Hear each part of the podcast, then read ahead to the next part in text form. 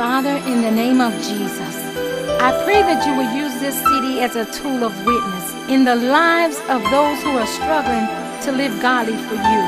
I pray that it will bring deliverance and set the captive free. Lord, as it goes beyond the prison walls, the highway and byways, that it will compel those to come unto you. Lord, those that are struggling, that they'll begin to live victoriously. And Lord, when that race is over and it is all finished, Lord, they can come unto you and you will say, well done, thy good and faithful servant. In Jesus' name, amen.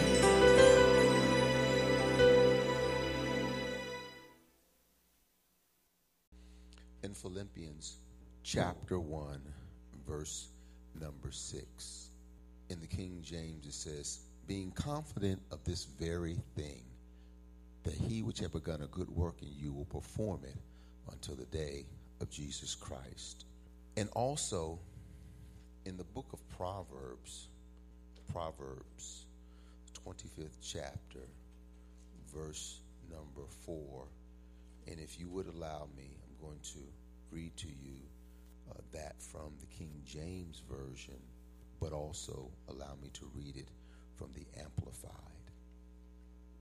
Proverbs 25:4 says, take away the dross from the silver, and there shall come forth a vessel for the finer. That same scripture in the Amplified reads somewhat differently. It says, take away the dross from the silver, and there comes out the pure metal for a vessel for the silversmith to shape. Eternal God, we are grateful once again to be in your presence, for we know that in the presence of the Lord there is a fullness of joy. And so right now, God, Lord, as we are attent to hearing what the Spirit of God has to say this morning through the Word of God, help us not just to be hearers, but be doers of your word. And Lord, if you would be so kind to lend me thine anointing, that anointing that makes the reception of the word so much easier, that anointing that will destroy every yoke and fetter, that's the anointing I ask you to lend me on today. And Lord, when hearts are lifted up, souls, Lord, are converted, people that have repented of their sins and been baptized in your name, we'll watch you fill them with heaven's Holy Ghost. And when it's done, we'll remember to give you the glory, the honor, and all of the praise. Let everyone say, in Jesus' name. Before you're seated, please, sir, ma'am, indulge me to give you the Amplified of Philippians 1:6. And it says, I am convinced and confident of this very thing, that he who has begun a good work in you will continue, perfect, and complete it until the day of Christ Jesus, the time of his return. I'd like to minister to you from this thought or work in progress. Eternal God, once again, as we look at the definition of work in progress, it's an unfinished project that is still being added to or developed. I know many of you have been in stores and places that when it's all said and done, they're working on the building, and they may have a sign posted, work in progress.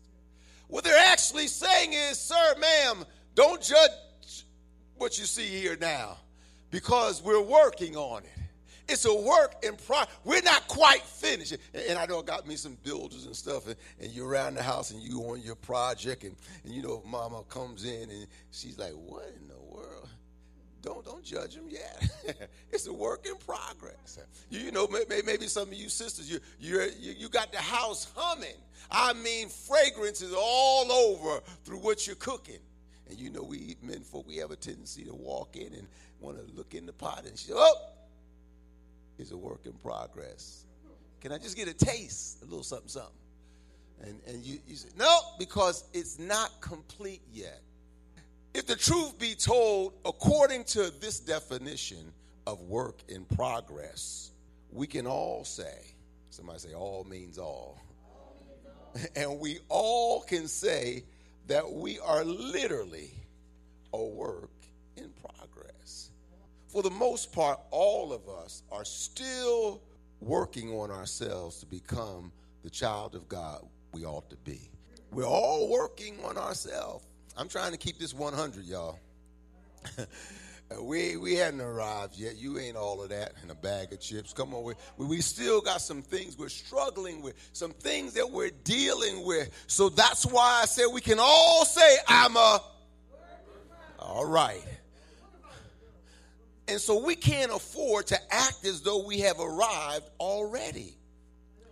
This message is definitely not the one of those messages that you can downplay. You know how we do it. And you'll say something like, this message is not for me. No, sir, no, ma'am. It's for that person that's sitting behind me. It's for that person sitting next to me. And it might even be for that person sitting in front of me. This one is for all of us. So this is that message that all of us need to take in. It's not really about us exerting all of our human finite effort to being the best that we can be in living this Christian life. It's not about you. It's not about me. But it's about seeing God's grace from start to finish. Mm-hmm. We're not just a work in progress, but we're God's work in progress. I thought I'd get me somebody to shout on that. See, you're not just a work in progress, but you belong to God, and God is working on you. You know the little church, he's still working on me to make me what I ought to be. He made the moon and the stars. Come on now, that's the God I'm talking about. We are his project. We are the work that's being brought about. You see, God has not yet perfected us. Somebody say, this is all of us. Mm-hmm. God has not perfected us yet. He has not yet finished with us. I dare you to look down your nose at folk. I dare you to look at somebody and judge them as though you are the judge. Somebody need to hear this. There's only one God, and I am not he. You are not he. We got to get to the place where we realize he's not finished with us. He's still molding. Come on, work with me now. I said he's still molding and shaping us to what he wants us to be.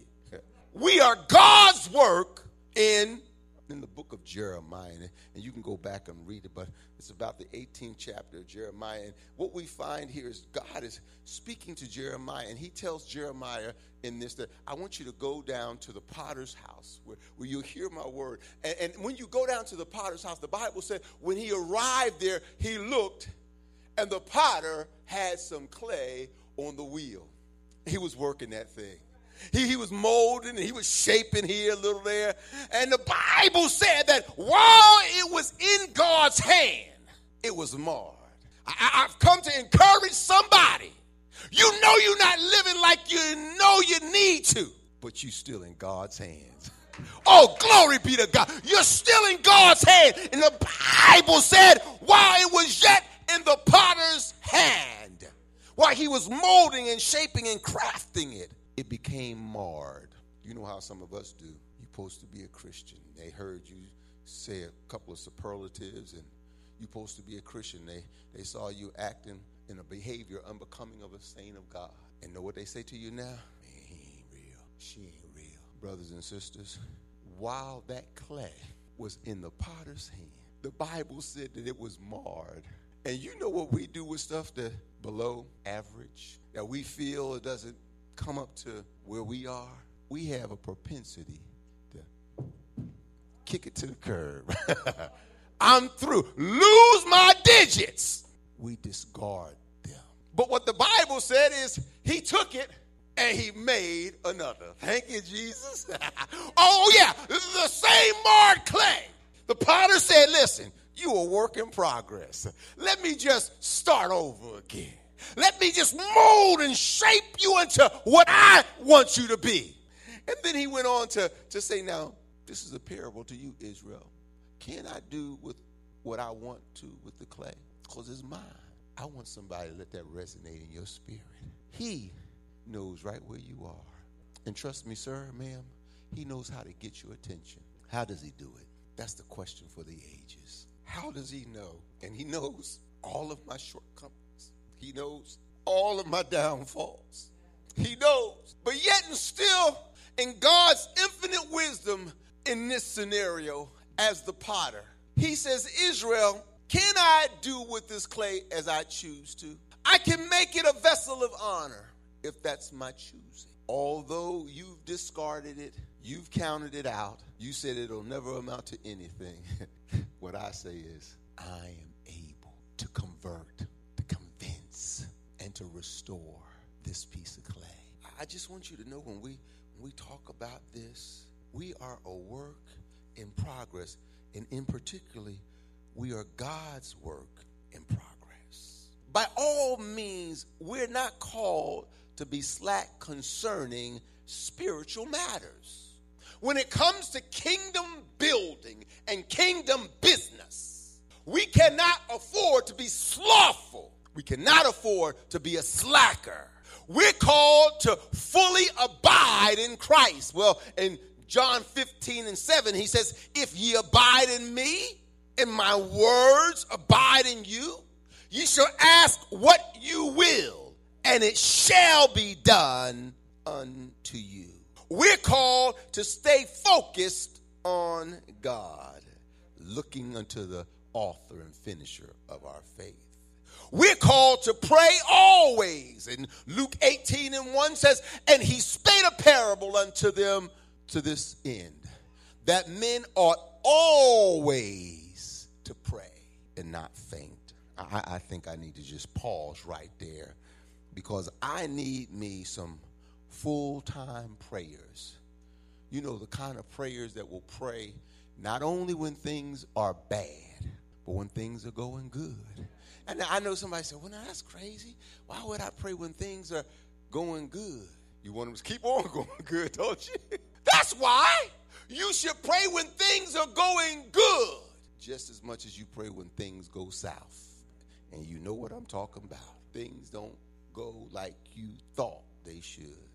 And he spake a parable unto them to this end, that men ought always to pray. And this latter part says, and not faint. And let us not be weary in well-doing. Don't faint. For in due season, I know I've got me some curious minds out there, and you might want to say, how do I know when my due season is? How you know when your due season is about to come upon you and you're about to walk in over into it is when everything that could go wrong does go wrong. Is when you walk in the job and they say, well, your service is not needed. Is when you go to the house and it's in disarray. Is when you go to put that card in the ATM. You know how it has this screen up there? And it says, sorry, no money. And let us not be weary and well-doing. Don't faint. For the Bible said, in due season. I'm trying to tell you how you know your due season is approaching.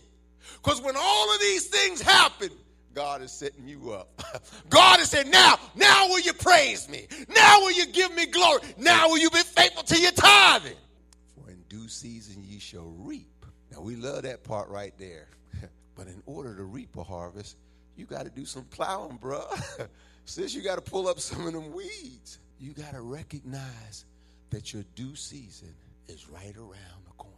As we work out our soul salvation with fear and trembling, God, and this is in part in Philippians 2:13, God which worketh in you both to will and to do of his good pleasure. He puts that will inside of you. It's down there, but sometimes it's lying dormant. And I want that dormancy to cease today, because he gives it both to will and, watch this, wait for it, to do. Faith is living. Faith is action. I don't know about you. I simply don't know about you. But I'm so glad. I am glad that I'm not just a project, but I'm God's project. That means he's specially working on me. God's not finished with me yet. For when God gets through with me, I'll come forth as pure gold. Oh, I wish I had me somebody to realize that right there. In Proverbs 25:4, and let me, if you would, go back and read to you that definition from the Amplified. It says, to take away the dross from the silver.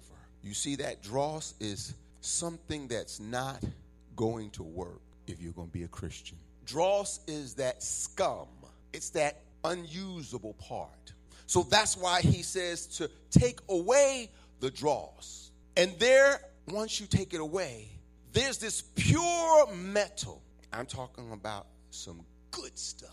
That's why some of y'all be walking around with your bling bling on and triple chains. Why? Because it went through the fire to cause the dross to be destroyed. Because it's not fashionable to walk around with tarnished gold, is it? Listen, you're making a fashion statement, but it's the wrong one. You want that gold or that silver that has been tried through the fire and has come forth as pure gold. Because, see, that's what happens. The dross is taken away, and then just pure metal comes forth. And it's a vessel for the silversmith to again shape. He can't shape you until you allow the dross to be removed. So when the dross is separated from the silver, and not before, it becomes this pliable substance that the finer may cast or work into what form he pleases. Am I pliable in the master's hands? God loves us too much. God loves us too much. T-O-O, much. To leave us as we are, because our impure selves cannot reflect clearly all of who he is. And our foolish joy is realized in the growing, should I say, brilliance of our growth due to him in our lives. The refining process is hot. Well, the fire that refines gold and silver is hot. The process is one that's made up of heat. To refine gold or silver, heat must be applied. It must be applied to the force that the impurities come to the surface. See, some of us, we got some hidden stuff. we still got some draw. Somebody said, Pastor, I'm full with the Holy Ghost. You know how many people I know that's saved but not delivered? Everybody got some draws they need to handle. And see, this heat takes that dross and moves it away. It brings it to the surface. So now you can see it. See, some of us, we don't know what's down on the inside. And the Bible says that no man knows the heart is wicked and deceitful above all. So how can you sit there and say, well, I got a good heart? You sure do. In your eyes, every way of a man is right in his own eyes, but the Lord pondereth the hearts. You see, those impurities are what the Bible refers to as dross, which will corrupt or even lessen the value of the vessel. However, once the dross is removed, it causes the gold or the silver to become pliable, allowing the refiner to shape the vessel to be one of honor, one of beauty, and fit. Watch this now. Now you're fit for the Lord's use. God uses heat of trials and tribulations to refine us. We don't like it now. We do not like going through our go through. I said it once, but it's worth reiterating. In order to get through, you got to go through. And if you never go through anything, if you never happen to have anything, you will never have a testimony. Because Don't forget the root word of testimony is test. God's got some tests in store for you. Oh, 2020, I know somebody's like, it's been a humdinger of a year, and the end is not yet. Because some of y'all are looking at me, and I'm looking back at y'all. There's some tests coming your way. Some tests that when you stop and think about it, it'll put you in the mind, God is using the fire of this test, of this trial, of this tribulation to make me what I ought to have been. Some of you have been walking for Jesus for a long time. Some of you have been running this Christian race, as we say in modern day vernacular, for a minute. And guess what? You should have been a lot further. But when the test and the trials and the tribulation came, you checked out. That's why I know your strength in adversity is weak. But see, I got some good news for you. The Bible says, let the weak say I'm strong. Can I get me one person, one or two, to declare today, I may be weak, but in God, I'm strong. God uses, again, these three, the tests, the trials, the tribulations, to refine us, to show his reflection in us. It was asked of the refiner, how do you know when it's ready? Because there was a vat, and he's working, and the heat is cranked up. And he sees the dross, the scum, the corruption coming up, floating to the top. And he's bent over, and he's just continues to stir. He's stirring. It seemed like he'd been stirring for hours. Somebody, spectator watching him. Excuse me, sir. I've got a question to ask you. How do you know when it's ready? How do you know when the progress is complete? He replied, when I can see my reflection and likeness in that vessel. As I draw to a close, do you think he can see his reflection in your life? Are you reflecting the Savior? Years ago, Amy Grant wrote a song called In My Father's Eyes. Now, I don't want to go into the history of the song, but it wasn't what some thought. But in our Father's eyes, he should be able to see proof positive that you are who you say you are. In my Father's eyes, there should be a reflection. Because at the end of the day, I ask you this question, and I need you to, can he see his reflection? Can he see his image? Because how many of you know we're made in the image of God? So does our character, does our attitude, does our lifestyle have a reflection of him? I need somebody to come to grips with this message today. A work in progress. Again, many of us have been in places, and I know myself, yesterday we had a workshop going on, and the technician that came, Elder Green from Charlotte, dear brother, wonderful man of God, he mentioned to me he had a program, and he said, Pastor, if you want to, I can put it on another computer. I said, man, yeah. I'm thinking, man, he'll hit the one in the media and then the one in my wife's office. And then last but not least, he'll come to mine. Unbeknownst to me, them women been working. Lord, they've been working. I think they get together now on Tuesdays and they come down here and they literally are working. And I wasn't aware of it. I hadn't been upstairs. And as soon as I cut the light on, I said, brother, please, excuse our progress. There's work going on. There's work in progress. So please just step on over that and move this out the way. Making my way to the office. What am I saying to you? When you have a work in progress, you don't want anybody to judge you before it's complete. Because see, when it finally gets to that place where it's said and it's done, it's finished. You know how we like to do it. Man, come on over. Come over to the crib. I got something to show you. Been working on my man cave.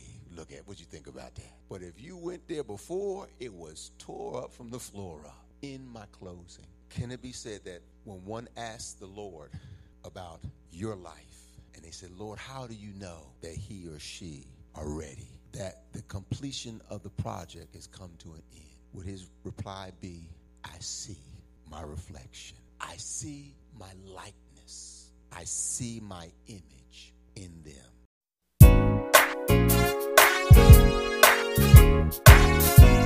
Thank you, Father. I gotta give you thanks because, Lord, everything that you have done, I didn't look at it now. I thank you, Lord, for the release of every chain. Everywhere I go, God, I gotta give you praise because you have heard my cry. We have been smothered by the grace of God, and it has brought us joy. Therefore, Lord, we was able to make a joyful noise in this city. We have learned to forgive, and with that in mind, God, I just can't stop praising you. In the name of Jesus, we give you praise. Amen.